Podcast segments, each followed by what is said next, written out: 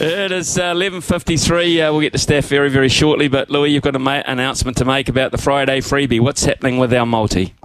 Thank you for everybody that texts. Gee, we've had some good uh, nominations through. The Pac Man was all about the Green Bay Packers today.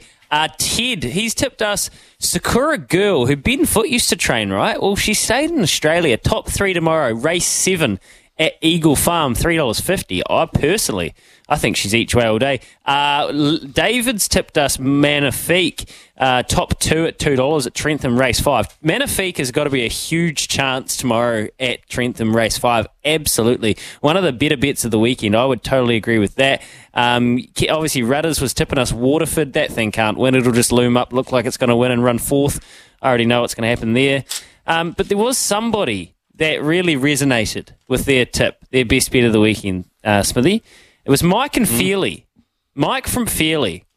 And Mike from Feely has found the value of the weekend. He has found Pakistan at $3.70 to beat the White Ferns.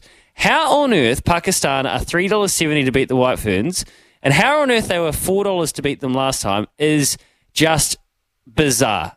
There is enough of a track record, a sample size to say the White Ferns are going so bad and have very bad problems, and Pakistan are on the up and are not the team that the algorithm would be thinking they are from a number of years ago.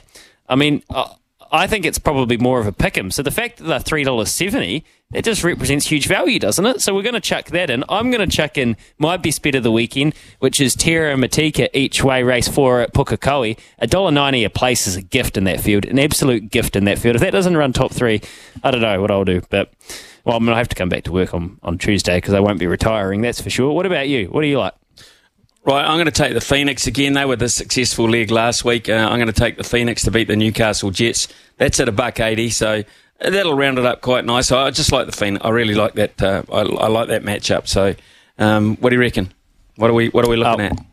Fifty bonus bet for five hundred and ninety three dollars. All to you and Mike from uh, Mike from Feely. It feels a little bit unpatriotic, but um, Mike, I tell you what, you won't care if you got 600 smackaroonies. That goes a long way in Feely. I think they're still using shillings down there.